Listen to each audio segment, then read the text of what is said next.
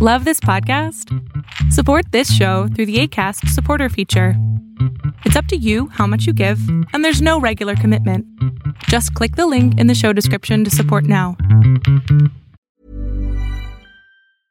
Ready to pop the question? The jewelers at BlueNile.com have got sparkle down to a science with beautiful lab grown diamonds worthy of your most brilliant moments. Their lab grown diamonds are independently graded and guaranteed identical to natural diamonds, and they're ready to ship to your door. Go to BlueNile.com and use promo code LISTEN to get $50 off your purchase of $500 or more. That's code LISTEN at BlueNile.com for $50 off. BlueNile.com code LISTEN.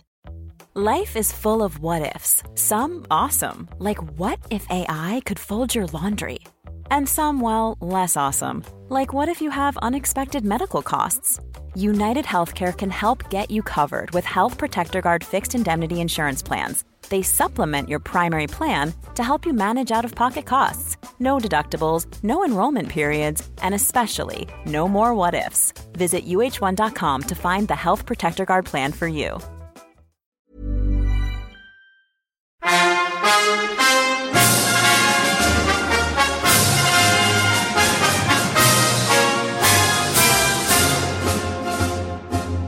Greetings, comrades, and welcome to the Eastern Border. And this is the political episode of the month, as we've been digging through uh, Russian Siberia slash Alaska all this time. It's time to keep you updated on what's going on in modern day Russia.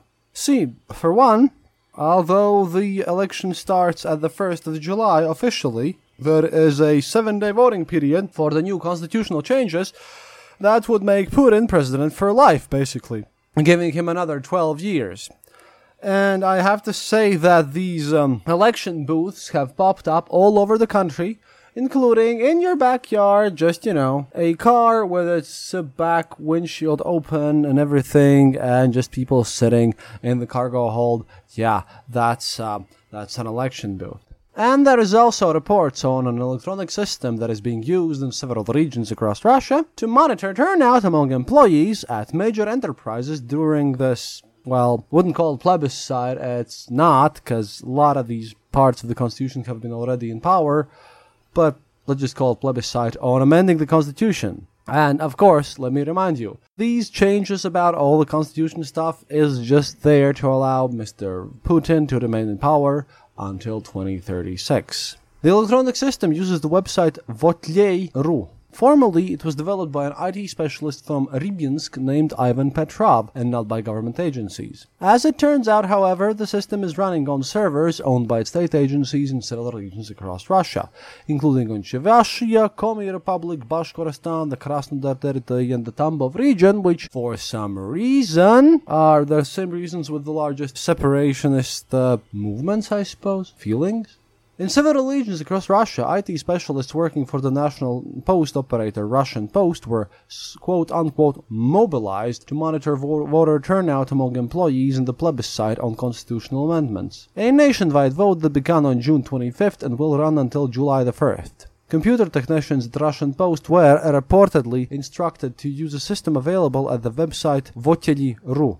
After obtaining access to a demo version of the system, my colleagues at Medusa discovered that dozens of Russia's biggest companies are also registered with Voteli, including the defense firm Rostec, the telecommunications company Rostelecom, the petrochemical company Sibur, the steel giant Severstal, as well as Russian railways, Lukoil, and others and at least two regions plan to use Voteli to monitor voter turnout. The Yaroslav region, where the system was developed, and the Altai territory, yeah, they're uh, very deep into it. And we have seen calls to people stating that, oh no, no, don't go and vote. Uh, someone has voted for you already. I mean, the voting part's been done. Just stay at home. Because once again, um, the Russian opposition struggles with its own meanings and what they want to say because some people state that everyone should just boycott this election, other people state that, well, if you just don't go, they'll vote for you. Not even a passport is necessary, and there have been many cases where people have voted more than once, but we'll get to that later. Right now, we're going to be talking about their electronic voting system, which is what you should watch out, as it's truly a fraud on massive, massive proportions. So, our colleagues at Medusa learned that each participating enterprise is issued a series of barcodes or QR codes. Then, quote, those responsible for mobilization at the enterprise, end quote, are instructed to upload staff rosters complete with employees' names and telephone numbers. The website then links each one to a unique code. During the voting period, volunteers at polling stations will scan these QR codes under the pretense of conducting quizzes and staging contests among voters, and thereby collect data on voter turnout. And about these contests, yeah, you can win uh, insane amounts of prizes if you vote, but it turns out that, um, yeah, recently a huge scandal popped up when it was found out that one of the governmental workers who's responsible for counting these votes had just won an apartment in Moscow. Not like she's going to be given any, but still. After Medusa published its report, Votely, or Voteli, I'm just to co- close it Votely, closed access to its demo version and the system's user instructions and deleted its mobile apps for scanning QR codes and collecting turnout data from the iOS and Android app stores. By that point, however, my good friends in Medusa had already found the directory with the user instructions on the Votely website. For some reason, it was not password protected. The instructions included a video demonstrating the system's user interface and discussing how to work with it in detail.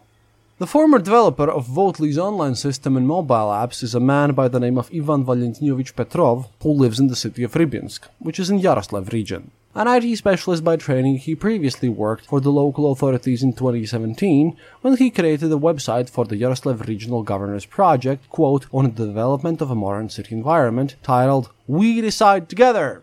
We decide together to totally get more Putin, obviously. That said, the Votely system that Petrov developed is now working through IT infrastructure belonging to Russia's governmental agencies. According to data from the service Subdomain Finder, the Votely.ru site has 30, 30 subdomains that use the format xx.votely.ru, where xx is typically a number which coincides with the number assigned to whatever region is using the system. For authorization of this system, you need to select a region and enter a login and password. After this, the user is transferred to the regional version of the system. This is what all the subdomains are needed for. The system is divided by region in order to differentiate users' access to data. A source inside a system informed me. And according to RIPE NCC, a non-for-profit or corporation that acts as a regional internet registry for Europe, Central Asia, and the Middle East, a number of Votely subdomains are located at IP addresses belonging to governmental agencies in the Komi Republic, Tomsk, Volgograd, Krasnodar, Bashkortostan, Chuvashia, and Tambov. Basically, all these sites are there to make sure that you don't go and vote as you want but instead that they could control you and make sure that you vote for Putin once again. The remaining subdomains are located at private data centers, in particular at Rostelecom and the Russian internet hosting provider Selectel Limited. Meanwhile, the numbers in the subdomain do in fact coincide with the number assigned to the region where its network is located. For example, the subdomain 68.votely.ru is located at the IP address 194.226.132.6, which is registered to the Tambov Regional Government's Regional Information Technology Center. Votely subdomains have also been linked to IP addresses belonging to organizations in the Yaroslav region where the system was developed, as well as the Altai territory, the Nizhny Novgorod region, and another of 10 of Russia's regions.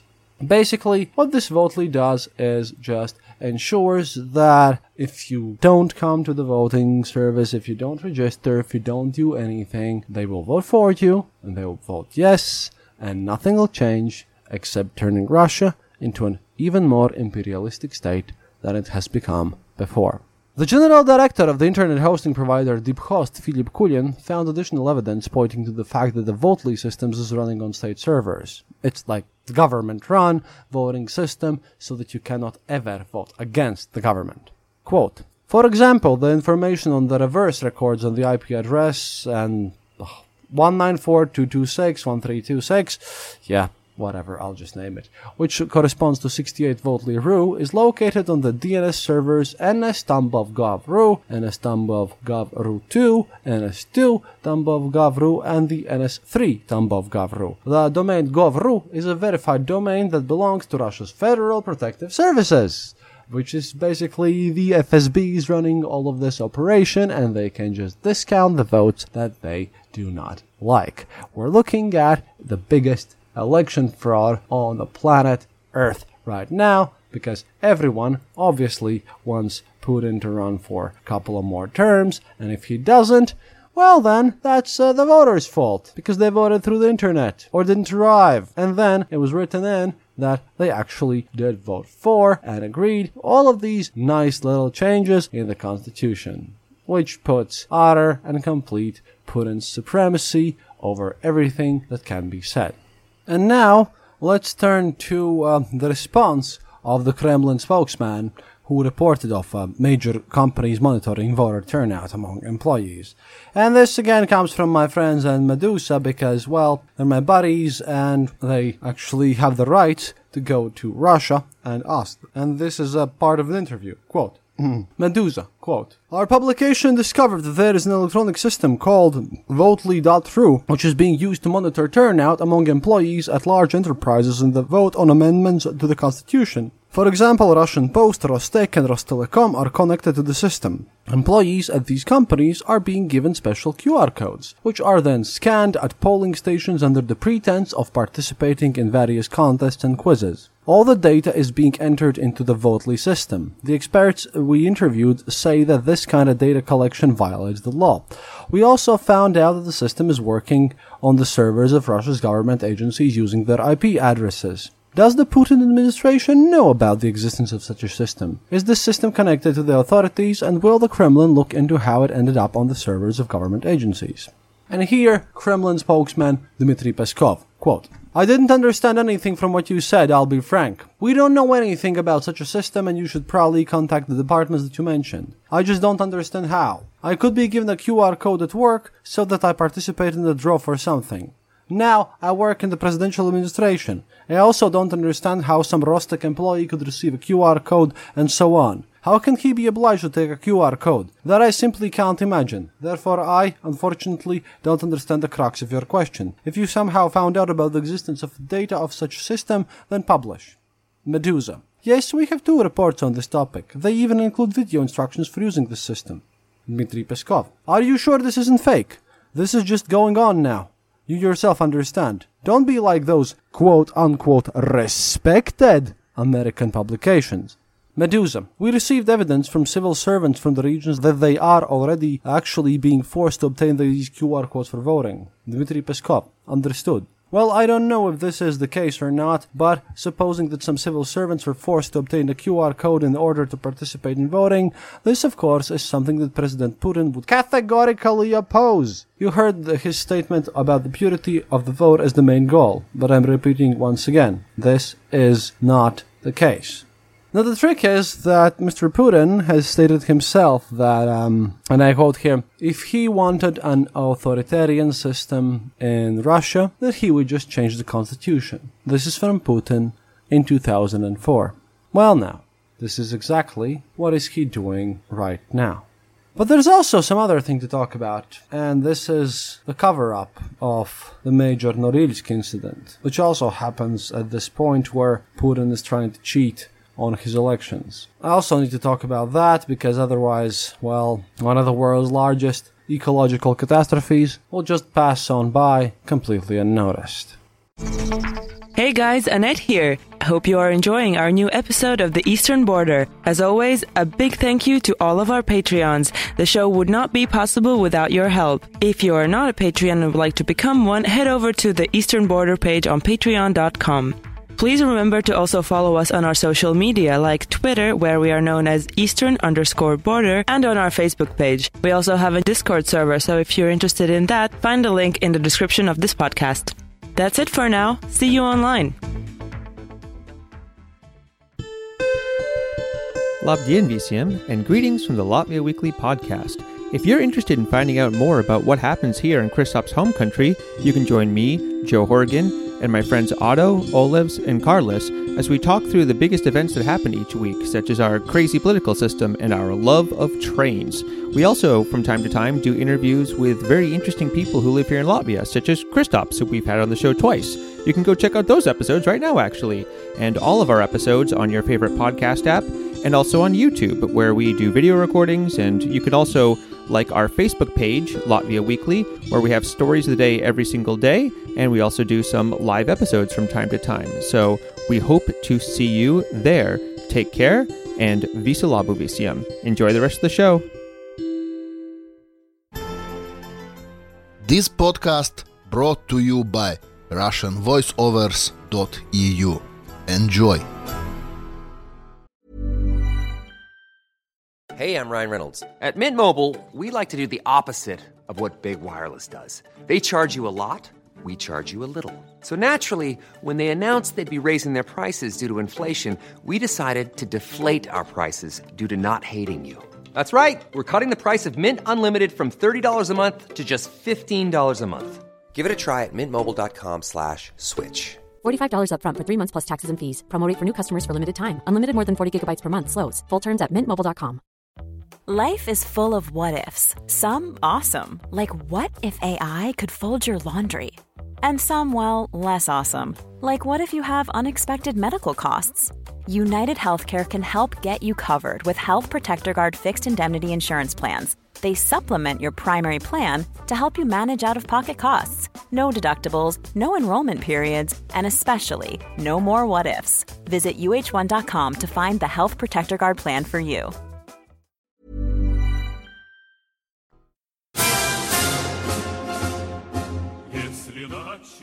So, after 20,000 metric tons of diesel spilled into Arctic waters, Russian officials took two full days to react.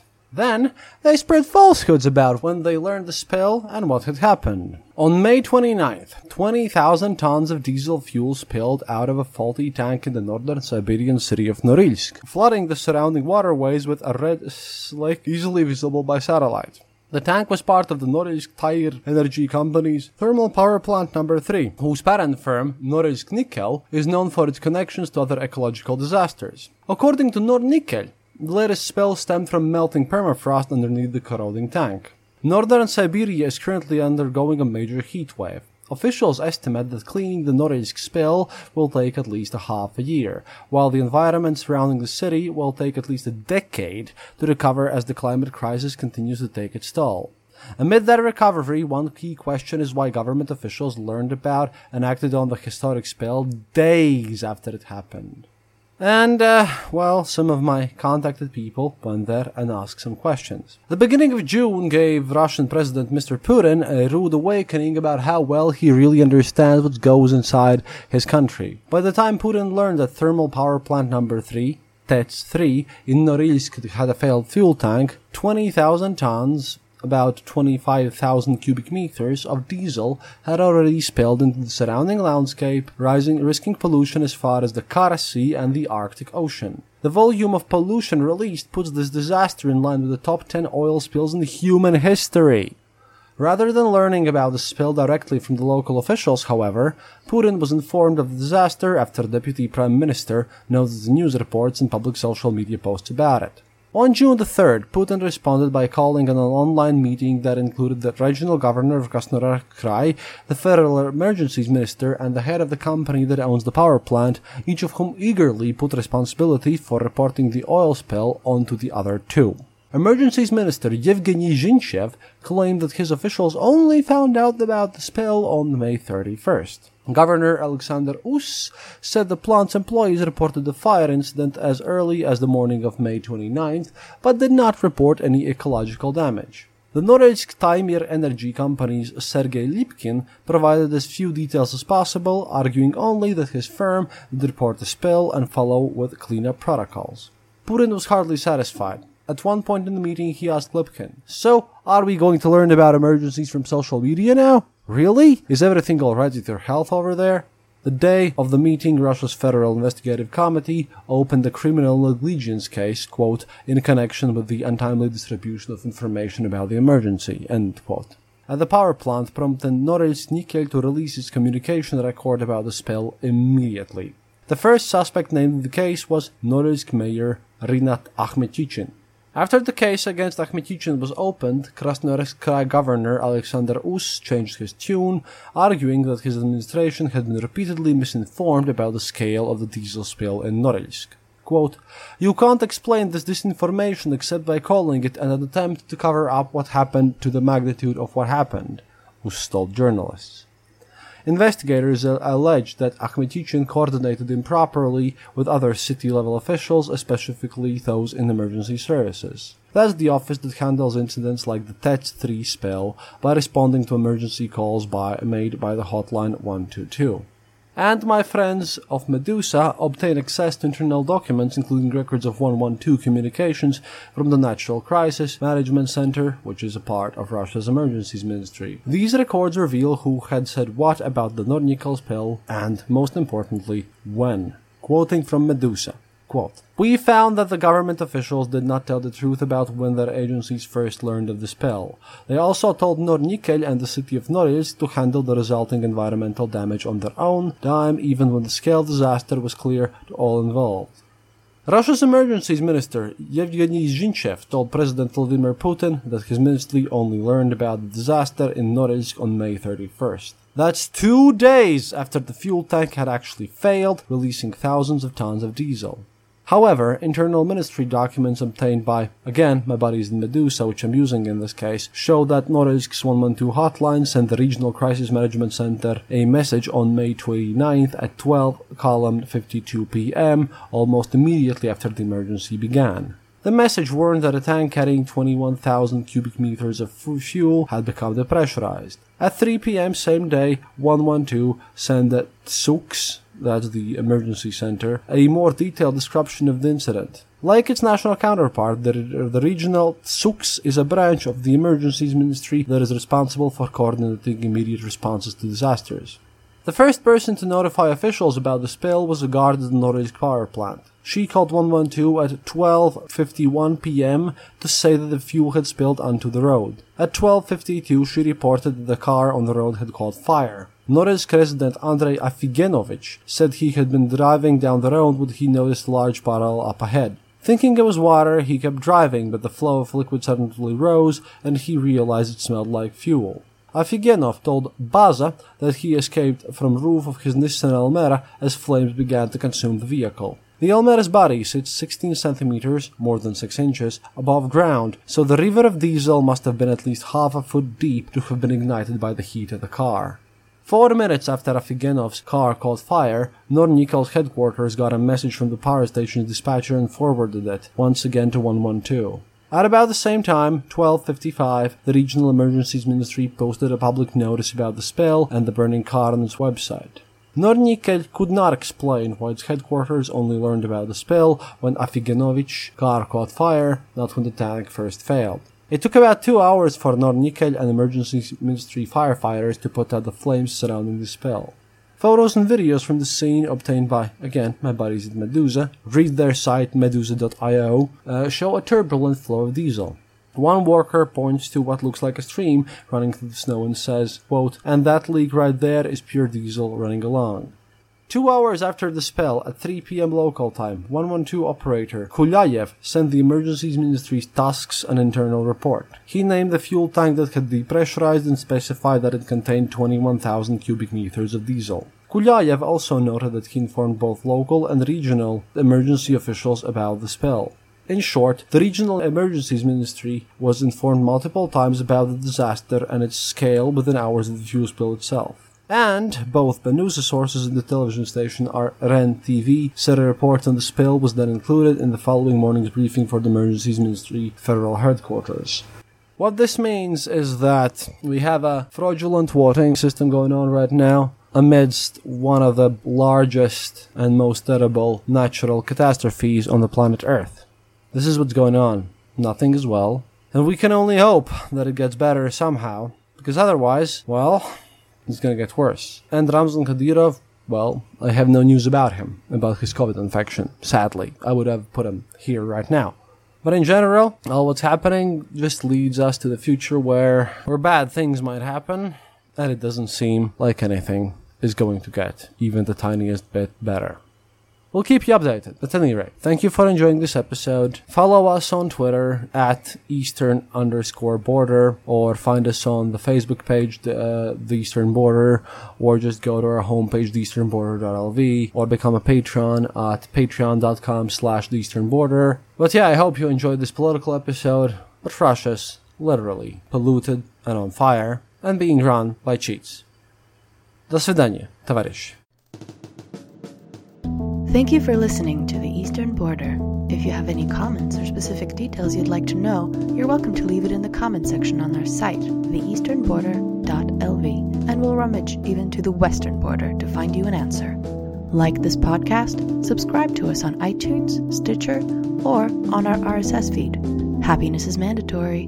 Good reviews and donations feed the farmers of our kolkhoz in the great motherland. The Eastern Border salutes you. This podcast is part of the Dark Myths Collective. Visit darkmyths.org for more shows like this one The Dark Myths Void. Imagine the softest sheets you've ever felt. Now imagine them getting even softer over time. That's what you'll feel with Boll and Branch's organic cotton sheets. In a recent customer survey, 96% replied that Bowl and Branch sheets get softer with every wash. Start getting your best night's sleep in these sheets that get softer and softer for years to come. Try their sheets with a 30-night guarantee. Plus, get 15% off your first order at bollandbranch.com. Code BUTTERY. Exclusions apply. See site for details. Hey, it's Paige DeSorbo from Giggly Squad. High quality fashion without the price tag. Say hello to Quince. I'm snagging high-end essentials like cozy cashmere sweaters, sleek leather jackets, fine jewelry, and so much more. With Quince being 50 to 80% less than similar brands. And they partner with factories that prioritize safe, ethical, and responsible manufacturing. I love that. Luxury quality within reach. Go to quince.com slash style to get free shipping and 365 day returns on your next order. Quince.com slash style.